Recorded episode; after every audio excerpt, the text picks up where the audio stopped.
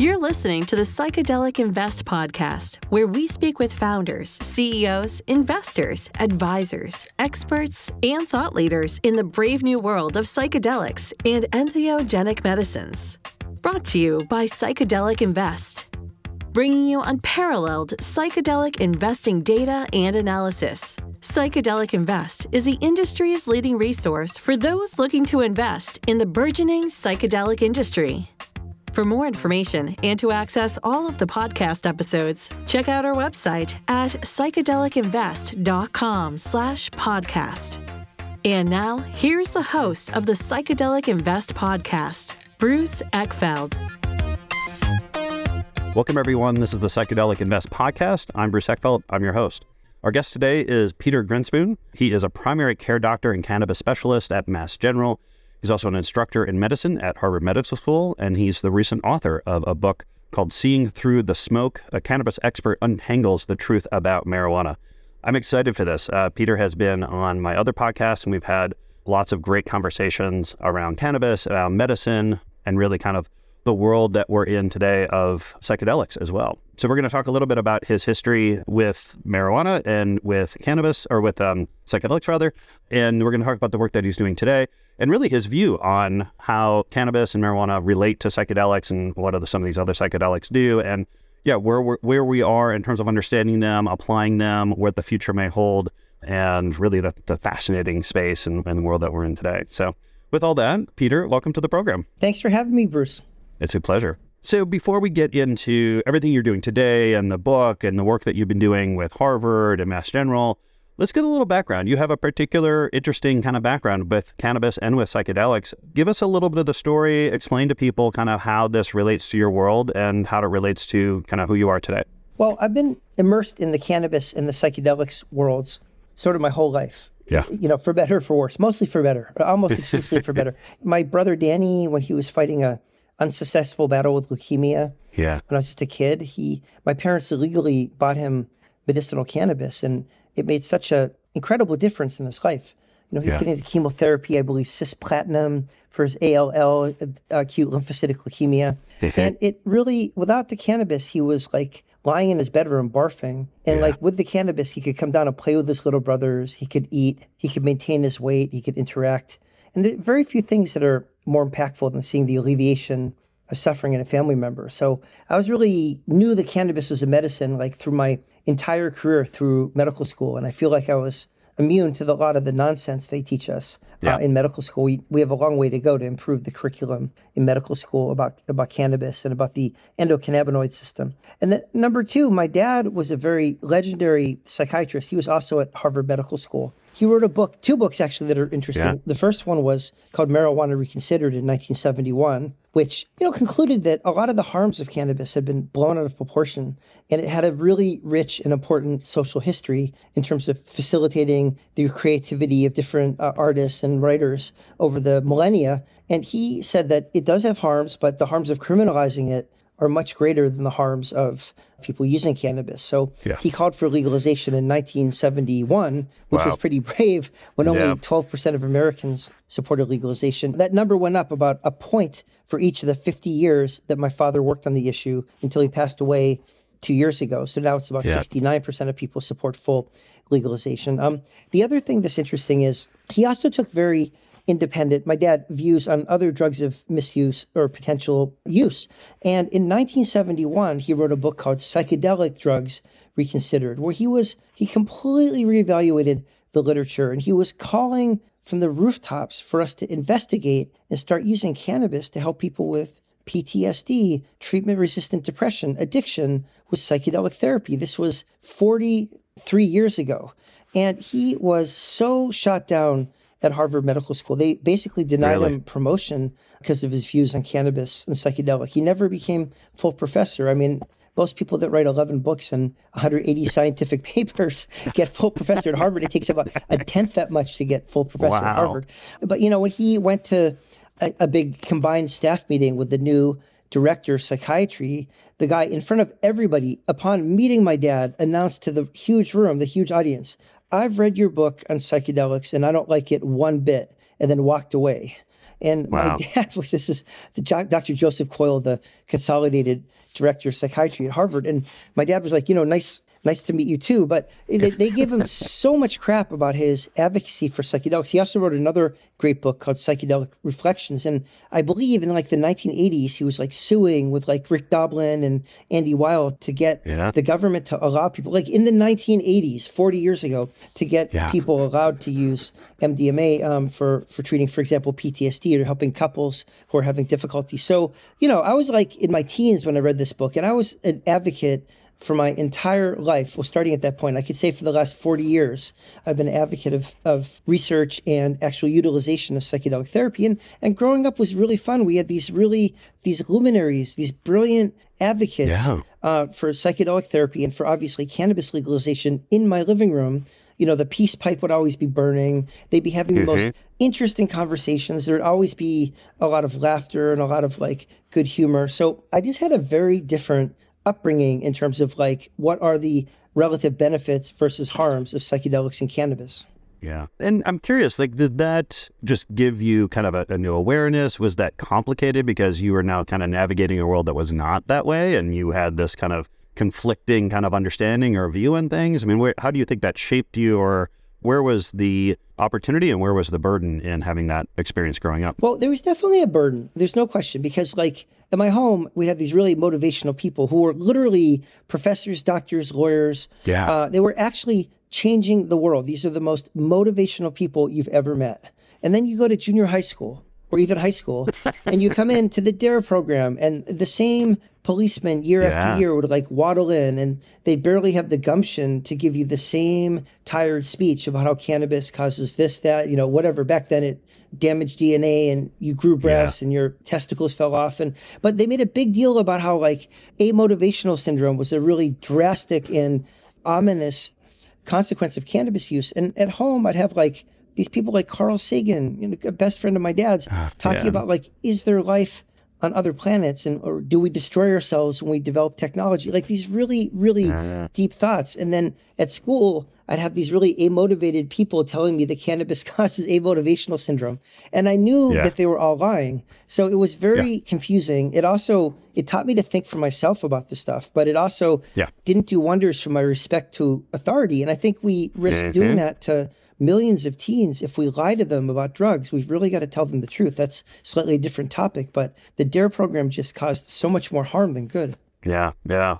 No, I agree. And so tell us about the work that you're doing today and or I guess how, how has that led to the work that you're doing today and how, you know, in this kind of world of cannabis and psychedelics, there are things that combine them, there are things that separate them. I'm curious on your sort of view of kind of the constellation of things that we really need to be considering in terms of, you know, sort of new medicines, whether it's plant based or lab based, you know, opportunities we have to really expand our tool set to help both help people with issues as well as help people really just self actuate and, and live the life they want to live. Absolutely. First of all, I do I do want to note that was about six questions. That was not one question. Yeah, no problem. If I miss anything, let me know. But you know, I am a primary care doctor. I've been a primary care doctor for a quarter of a century. Um, mm-hmm. You know, but my heart lies with the cannabis and with the psychedelics. I mean, my heart truly lies yeah. in writing. I feel like I'm sort of a writer trapped in a, a doctor's yeah. body I just came out with my second book, which is about cannabis called Seeing Through the Smoke, which you mentioned at the very beginning. But I'm a clinician educator. You know, different people have different talents. And I, mm-hmm. I, have like the deepest respect for the researchers. They're the, really the ones pushing the envelope on all this. But I, I find myself, and this is part of how I grew up with these great role models, like Carl Sagan as a science communicator. My dad was a brilliant brilliant science communicator and about drug policy. And my brother David actually is an astrobiologist, and he's he's a writer and he's a spectacular science communicator. So I find myself like a communicator is the thing that I do most importantly. I love teaching. I love teaching about cannabis, about psychedelics, about medicine. I love speaking, uh, but really I love writing. And um, I just think there's a lot of work to be done because a lot of yeah. there's so much education that needs to be done within the cannabis and within the psychedelic spaces, um, and a lot of it honestly involves unlearning a lot of the nonsense that we've learned in the past from the war on drugs. I mean, I honestly feel I'm not yeah. trying to criticize or cut anybody down, but you know, for the last 50 years, there hasn't been much difference between like what the US government was saying about cannabis, and they needed to taint it because they couldn't really run a war on drugs with just like opiates and cocaine. Yeah. There weren't enough people. They needed cannabis. And so the US government's position and the position of the psychiatric community, they've been so wrong, so off about cannabis for the last half century. And uh, the medical community, too, I have a whole chapter on this in my book. You know, doctors, the one thing doctors are supposed to do is do no harm. My chapter is called Do mm-hmm. No Harm, about how doctors were on the wrong side of the war on drugs. Uh, you know, in my dad's yeah. book, Marijuana Reconsidered, he demonstrated that in 1968, the writing about cannabis in Playboy, which used to have like great journalism, was like far, far more accurate than the Journal of the American Medical Association. So what's been really interesting to me, doctors are slowly but surely coming along on cannabis. It depends a little bit on your vantage point. You know, the oncologists are mostly in favor of it because they see it helping their patients, whereas uh, the psychiatrists see the rare but very tragic train wrecks of like the pediatric yeah. or teens that get derailed by cannabis and, and have like worsening psychosis. So, but doctors are coming along, but it's been very interesting to me how, and I write a lot about this in my book, how, and there are a lot of different theories about how right now 70% of psychiatrists are in favor of psychedelic therapy, but they've been so completely against cannabis. A little bit less recently, but with cannabis, the psychiatrists have been like, oh, golly gee, that's illegal. We can't use that. And with psychedelics, it's like, hey, let's do some acid, let's do some therapy. We could really make some progress. Who cares about the man? Who cares if it's illegal? It's really just been this incredible manifestation of sort of psychedelic exceptionalism. So uh, it just fascinates me to no end how people can have these positions on one thing and these like contradictory positions on another. And cannabis is a psychedelic. So, anyways, I, I, I won't well, I won't go yeah, into a whole TED talk. So so good job. I think you covered all the questions.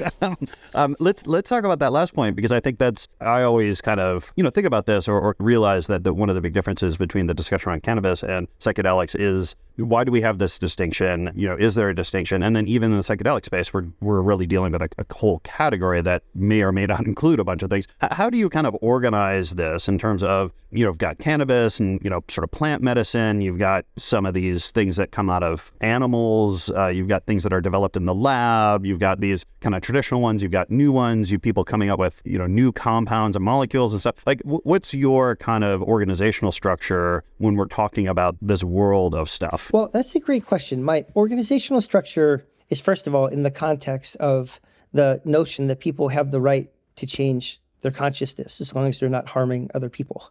Every single yeah. society has changed their consciousness in one way or another. And it just fascinates me to no end that, like, there are, quote, good drugs and bad drugs. Like, the same psychiatrists who rail against cannabis all use caffeine and many use alcohol and yeah. tobacco. And, you know, yeah. for heroin, you can get arrested and put in prison. For oxycodone, which we prescribe very easily, you have a legitimate prescription. And, and, and the chemical difference between oxycodone and heroin is like it's a couple molecules. Like it's so arbitrary which are the good drugs and which are the bad drugs. Yeah. And I think a lot of our thinking on this, unfortunately, has just been so distorted by the war on drugs. That's why we have to unlearn as much as we have to learn. And, you know, I'm someone who is in recovery 15 years, very solid recovery from a vicious prescription opiate addiction. So mm-hmm. I understand yep. addiction as well as anybody. I wouldn't put get addicted and recover on the medical school curriculum because, you know, a third of the people would die. It's, it's not a fun process. yeah, but yeah, if you've exactly. been through an addiction, yeah. you truly understand it. And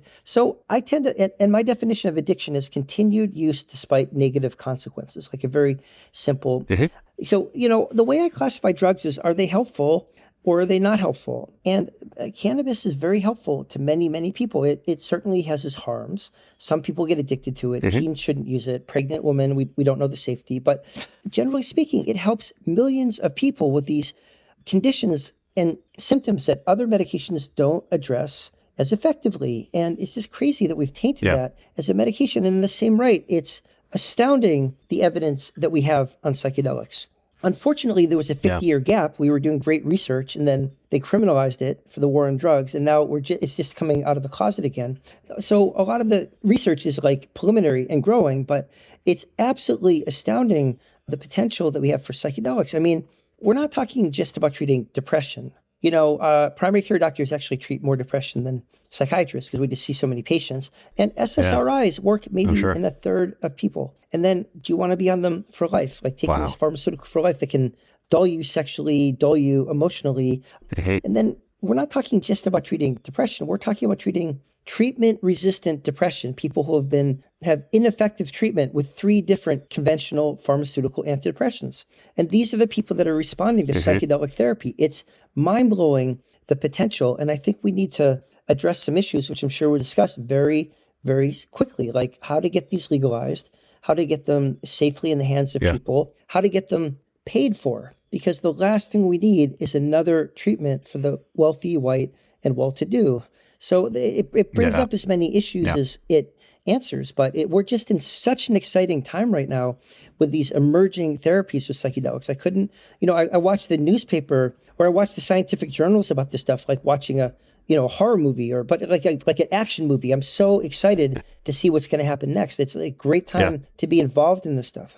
Yeah. Well, so let's uh, let's talk a little bit about what we know from a kind of a medical treatment point of view. You know, what do we know about how psychedelics work, or kind of how the different psychedelics work? You know, what what is really happening, and what is interesting and new about this, and what do we not know? What do we kind of are looking for in the research and the trials that are that are either in place or that are projected? Like, what what is the what is our knowledge base, and, Well, and think- where do we go from here? What we don't know is more than what we know at this point. But that's true for like a ton of things in medicine. Actually, doctors pretend that we know everything. Like we know such a small fraction of what we should know. But you know, we we don't know 100% who can benefit from psychedelics. Can people with mental illness, uh, psychosis, bipolar, schizophrenia, el- you know, much older people, teenagers. We just don't know the safety and the benefits in these huge groups of, of populations that really, really need help. We don't know, as I said before, how we're going to pay for it. And I think we don't know how long the treatment effect lasts. You know, ketamine, people do really well on ketamine. You know, instead of waiting for two weeks for to see whether an SSRI may or may not work, people feel suicidal people with treatment resistant depression can feel better in like Yeah. 40 minutes. I mean, that's like life altering. But we don't really know if like are you still gonna are you gonna have to get a Yeah. ketamine infusion like every two weeks, every month, every two months for life? Uh, what are the consequences of all that ketamine and, and who's going to Yeah. pay for it? It's extraordinarily expensive. So we we don't know that. We also don't know, though many people, everybody has a very strong opinion on this, whether the trip or the mystical experience is an integral part of the growth that that comes along with psychedelics, or whether that's just sort of an ancillary thing. I, I personally think the mystical experience is critical because it involves growth and change in a completely different way of understanding yourself and your relationship to other people and to nature. But Yeah. you know, other people make a strong case that it's just a question of tickling the right receptors, which psychedelics happen to do. So there's a ton that we don't know. Uh, we we know how psychedelic works in a very sort of general schematic way that they lower blood flow to our default mode network, which is sort of our sort of baseline operating system in our brains, and that they therefore allow other parts of the brain mm-hmm. that don't ordinarily connect that well with each other to communicate with each other, which helps us break out of this this rumination, this negative intrusive thinking that really characterizes most, if not all, mental illnesses. Psychedelics also promote neuroplasticity and Yeah. help, again, the formation of new, healthier pathways in our brains. And then for the first couple weeks, right after a psychedelic experience, people are particularly amenable to making progress with therapy. That's why it's called psychedelic therapy. It's not just about taking the drug, it's about integrating your process and working through your traumas and your issues. And for whatever reason, I think there's still understanding uh, related to the first two things that I mentioned the different parts of the brain communicating with each other. They don't ordinarily get to communicate the neurogenesis and the, the, the lack of rumination. So you're not like obsessing over the same things over and over again. People make a lot of progress. And, you know, we're learning how to maximize the progress, how often they need to do this, how long we need to uh, continue the treatment, what the different drugs do, if different, you know, analogs of the different drugs. You know, is DMT a useful drug? It only lasts about 15 minutes. They're trying to develop longer versions of DMT because there's been a, Yeah. you know, anecdotal reports of people doing really, really well. I mean, the final thing I'll say is that I have a, a very close friend. Uh, she's a very brilliant and accomplished person. She, like many of us, was having trouble drinking too much wine first. A body of a bottle of wine a night, then two bottles of wine a night, and she did an ayahuasca um, ceremony in Costa Rica. And she was able to stop drinking, but it wasn't like she had a white knuckle it, like have cravings. Yeah. You force yourself not to drink. I'm not going to drink for. She lost her appetite for alcohol yeah. for six months. It was unbelievable. And not only that, she stopped smoking for six months, yeah. cigarettes, which was not even on her list of things to do when she went to do the ayahuasca yeah. experience. And it was just absolutely spectacular. No other addiction treatments are nearly that effective. However, interestingly, after about six months, a glass of wine here, a glass of wine there. And then in a couple weeks, she was smoking and drinking again. So it worked better than any other addiction treatment I've seen, hands down, in mm. 25 years of doing this stuff. Yet it didn't last forever. Yeah, interesting. Well, so uh, let's talk about that. I mean, what is the kind of clinical therapeutic model that we seem to be I, I, guess driving towards or that we seem to be effective and how i guess what is it about the therapy process that helps augment, that helps kind of process the psychedelic experience and and what are I guess what do we know about that and what do we know, not know about that? Like where do we see that going? Okay, well that was only about four questions. Wait, what was the first part of the question? The second was about therapy. Well, so th- yeah, so th- I'm I'm just kind of curious in terms of what in terms of the the therapy component of psychedelic assisted therapy. Like why is that important? What happens in that therapy process?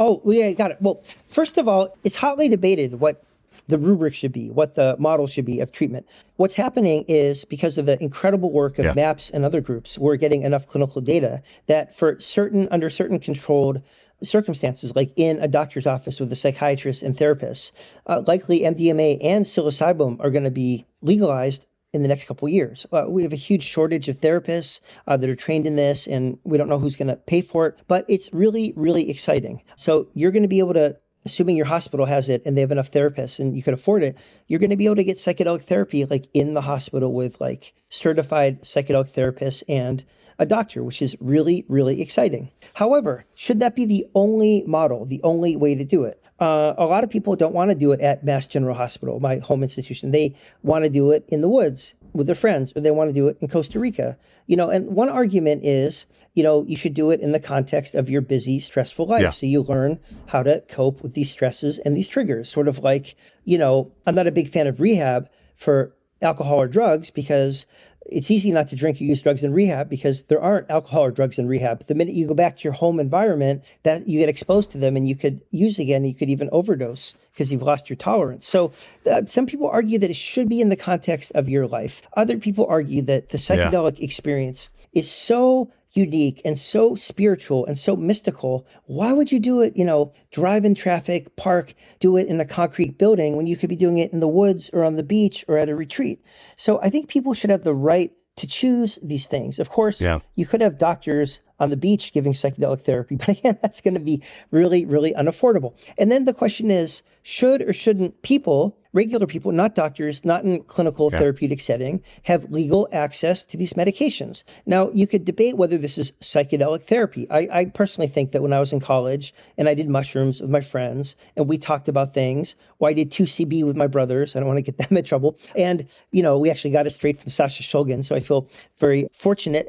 they, these were very deep profound therapeutic experiences that improved my sense of self, Privilege, my yeah. connection with others, and my quality of life. This is therapy, and it shouldn't be limited to the hospitals. It shouldn't be limited to the psychiatrist. It needs to be, at very yeah. minimum, decriminalized. I don't think we should have psychedelics like we do cannabis in stores the people selling them and you don't want someone upselling you know acid and then having people freak out there needs to be a lot of education and it needs to be done with careful reverence for how strong these medications are. Yeah. But it shouldn't just be for wealthy people in a hospital setting. And furthermore, people shouldn't be getting in criminal trouble for using these things. So I happen to be a proponent of a much broader access model for psychedelics as long as there's regulation and education so it's not a free for all. Yeah. So let's talk a little bit about uh, marijuana versus psychedelics and, and where we are in terms of understanding kind of their thera- therapeutic use. And then we can talk a little bit about where we are from a kind of political and, and legal status. But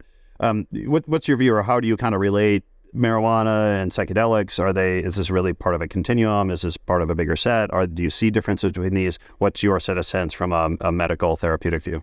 Well, in several senses, cannabis absolutely is a psychedelic. First of all, if you've ever taken a high dose of cannabis, for you know on purpose or accidentally it's definitely a psychedelic experience i mean you can like have all kinds of like mm-hmm. visual phenomenon and and it is just there's no question that it's a psychedelic at lower doses Cannabis is more like a Yep. garden variety treatment for anxiety and pain. You know, and we're still learning what microdosing of psychedelics uh, can do. Uh, for cluster headaches, psychedelics are thought to be very helpful for as an anti-inflammatory. So there's a lot of overlap in the ways in which they help people. But the real ways I think cannabis is absolutely a psychedelic, and that I'm just, as we talked about a little earlier, I'm astounded that the psychiatrists haven't picked up on this and they've been against cannabis but pro psychedelic. When cannabis is a psychedelic, it makes no sense whatsoever. Is that cannabis helps people with insight. It helps them with mindfulness and becoming mindfully connected to the present moment, to nature, and to other people. And I truly think this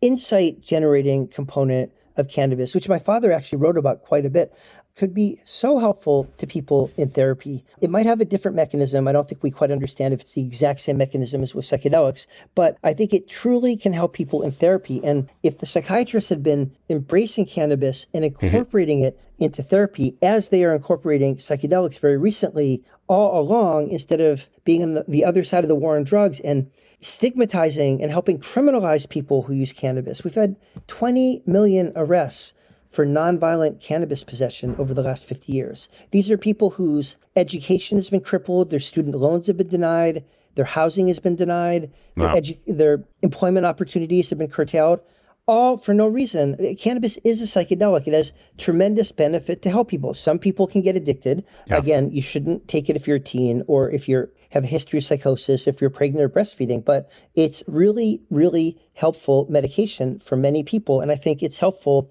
in many of the same ways the psychedelics are proving to be helpful. Yeah. And where are we from a sort of industry, legal, regulatory point of view? I mean, we've had this cannabis world for, you know, 10 plus years now. And if we've seen, you know, kind of this medical programs and then these adult use recreational programs, you know, the industry has evolved in, you know, sort of specific ways based on all that. I guess what's your assessment of that and what have we learned from that that we could apply to psychedelics or how are some of these other compounds going to be what would you suggest in terms of how these compounds are regulated and, and kind of administered and kind of managed from a social point of view? Well, it's starting to get a little absurd, frankly, because now we have about 40 states that have medical marijuana that's legal. Yeah. That's like 80%. And we have 23%, uh, 23 states that have recreational cannabis legal. That's a half. Like, is it going to get to the point where cannabis is legal in every state and it's still illegal on the federal government? I mean, there's so much harm reduction you could do if there's like interstate commerce and consistent labeling and getting things out of the shadows so that doctors and patients can talk comfortably about this stuff and doctors can talk about that'd side nice. effects and warning and dosage. And I think the same is true with psychedelics. I think cannabis is just happening because 94% of Americans currently support legal access to medical cannabis. They've realized that we've been sold a complete bill of goods about cannabis, and the patients are really waking up before the doctors are and before the government is. But the doctors and the government are following close behind, and we're going to have cannabis legalization soon. Now, with psychedelics, it is being legalized much more quickly and directly than cannabis. But as I mentioned before, uh, in a totally different model, it's being legal, illegal, legalized for people who can pay for it in the psychiatrist office for Yeah. people that have a doctor, a psychiatrist, or near a hospital and can get access. It's not being legalized for the average person who wants to try it, use it, and benefit from it. So um, it's just going to be really interesting. I think that there's a huge gap. You can't just legalize it for for like 1% of people that can afford it and that have a doctor and a primary care doctor and have access to it. You just can't do that. So I think they're going to have to come up with a model. As I mentioned before, I, I think the dispensary model works really well for cannabis because it gives people access and it regulates it. But I don't think it's going to work that well for psychedelics unless you have some kind of restrictions or like very, very he- heavy education because, you know, the psychedelics can Yeah. cause harm. They can, you can have a really Yeah. scary, terrible experience. And just like cannabis, Yep. a lot of this harm is avoidable if you use a reasonable dose and you take it in a gentle and relaxing set and setting. Again, that could be in the woods with your friends. Yeah. That could be in the beach in Costa Rica with a clinician. It doesn't have to be at MGH in a center. Nothing against MGH. They do a spectacular job with their psychedelic center, but people need options. So I think you're going to, with psychedelics, have to come up with some kind of rubric that incorporates these very diverse stakeholders that all want safe access to psychedelics. Yeah. Peter, this has been a pleasure. If people want to find out more about you, the work that you do, the new book, what's the best way to get that information? Well, the book they can find at Amazon or in most bookstores. Again, it's called Seeing Through the Smoke A Cannabis Specialist Untangles the Truth About Marijuana. To get in contact with me, and I have a very easy to reach me to send me emails, just go to my website, petergrinspoon.com. And Grinspoon is spelled grin like smile, spoon like fork. And if people just go to petergrinspoon.com, there's a contact me button, and they could um, they could find out all about me, or they can uh, send me a message, and I'm happy to to email them back and further the discussion. I will make sure that all the information there is in the show notes. People can get that. Peter, it's been an absolute pleasure. Thank you so much for taking the time today.